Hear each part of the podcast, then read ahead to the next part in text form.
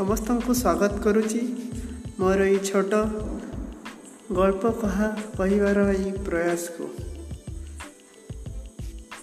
ଆଜିର ଗଳ୍ପ ହେଉଛି ତଲୱାର ଏବଂ ଢାଲ। ସକାଳୁ ସକାଳୁ ଜଣେ କମାର ବାହାରକୁ ବାହାରିଲା।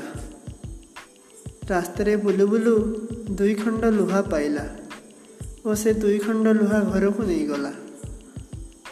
କମାର ଦିନେ କମାରଶାଳରେ ଖଣ୍ଡିଆ ଲୁହାରେ ତଲୱାର ଓ ଅନ୍ୟଥିରେ ଢାଲଟିଏ ତିଆରି କଲା।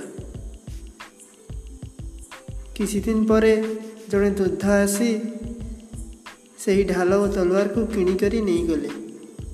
ବହୁ ଯୁଦ୍ଧରେ ଯୋଦ୍ଧା ଜଣକ ଢାଲ ଏବଂ ତଲୱାର ବ୍ୟବହାର କଲେ। ଥରେ ଯୁଦ୍ଧ କରୁ କରୁ ତଲୱାରଟି ଦୁଇ ଖଣ୍ଡ ହୋଇଗଲା। କିନ୍ତୁ ଢାଲ ଆଗରୁ ଯେମିତି ଥିଲା ସେମିତି ରହିଥିଲା। ଭାଙ୍ଗି ଯାଇଥିବା ତଲୱାର ଏବଂ ଢାଲକୁ ନେଇ ଯୋଦ୍ଧା ଘରେ ପାଖାପାଖି ରଖିଦେଲେ। ରାତିର ମଧ୍ୟମ ପ୍ରହର ସମସ୍ତେ ଶୋଇଥାନ୍ତି। ଏହି ସମୟରେ ଧୀର କଣ୍ଠରେ ତଲୱାର କହିଲା ତୁମେ ତ ସେମିତି ଅଛ। ମୋର ଏଭଳି ଦୁର୍ଦ୍ଦଶା କାହିଁକି ହେଲା? ଢାଲ କହିଲା ଆମ ଦୁହିଁଙ୍କ ଭିତରେ ଅଳ୍ପ ଫରକ। ତଲୱାର କହିଲା କାରଣଟି କ'ଣ? ସେ ଫରକଟା କ'ଣ? ଢାଲ କହିଲା ତୁ ସବୁବେଳେ ମାରିବା କାଟିବା କାମରେ ରହୁଥିଲୁ। ମୁଁ ସବୁବେଳେ ବଞ୍ଚାଇବା କାମରେ ରହିଲି।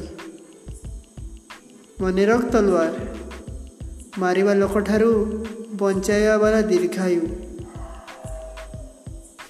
ଏଠାରୁ ଆମେ ଶିକ୍ଷା କରୁଛେ ଯେ ପରୋପକାରୀ ସେ ଦୀର୍ଘାୟୁ ଯେ ପରର ଅମଙ୍ଗଳକାରୀ ସେ ସ୍ୱଳ୍ପାୟୁ। ସମସ୍ତଙ୍କର ଭଲଟିକକୁ ଦେଖିବାକୁ ସବୁବେଳେ ଚେଷ୍ଟା କରନ୍ତୁ। କାହାର ଅମଙ୍ଗଳ ଦେଖିଲେ ଆପଣଙ୍କର କିଛି ଫାଇଦା ହେବ ନାହିଁ।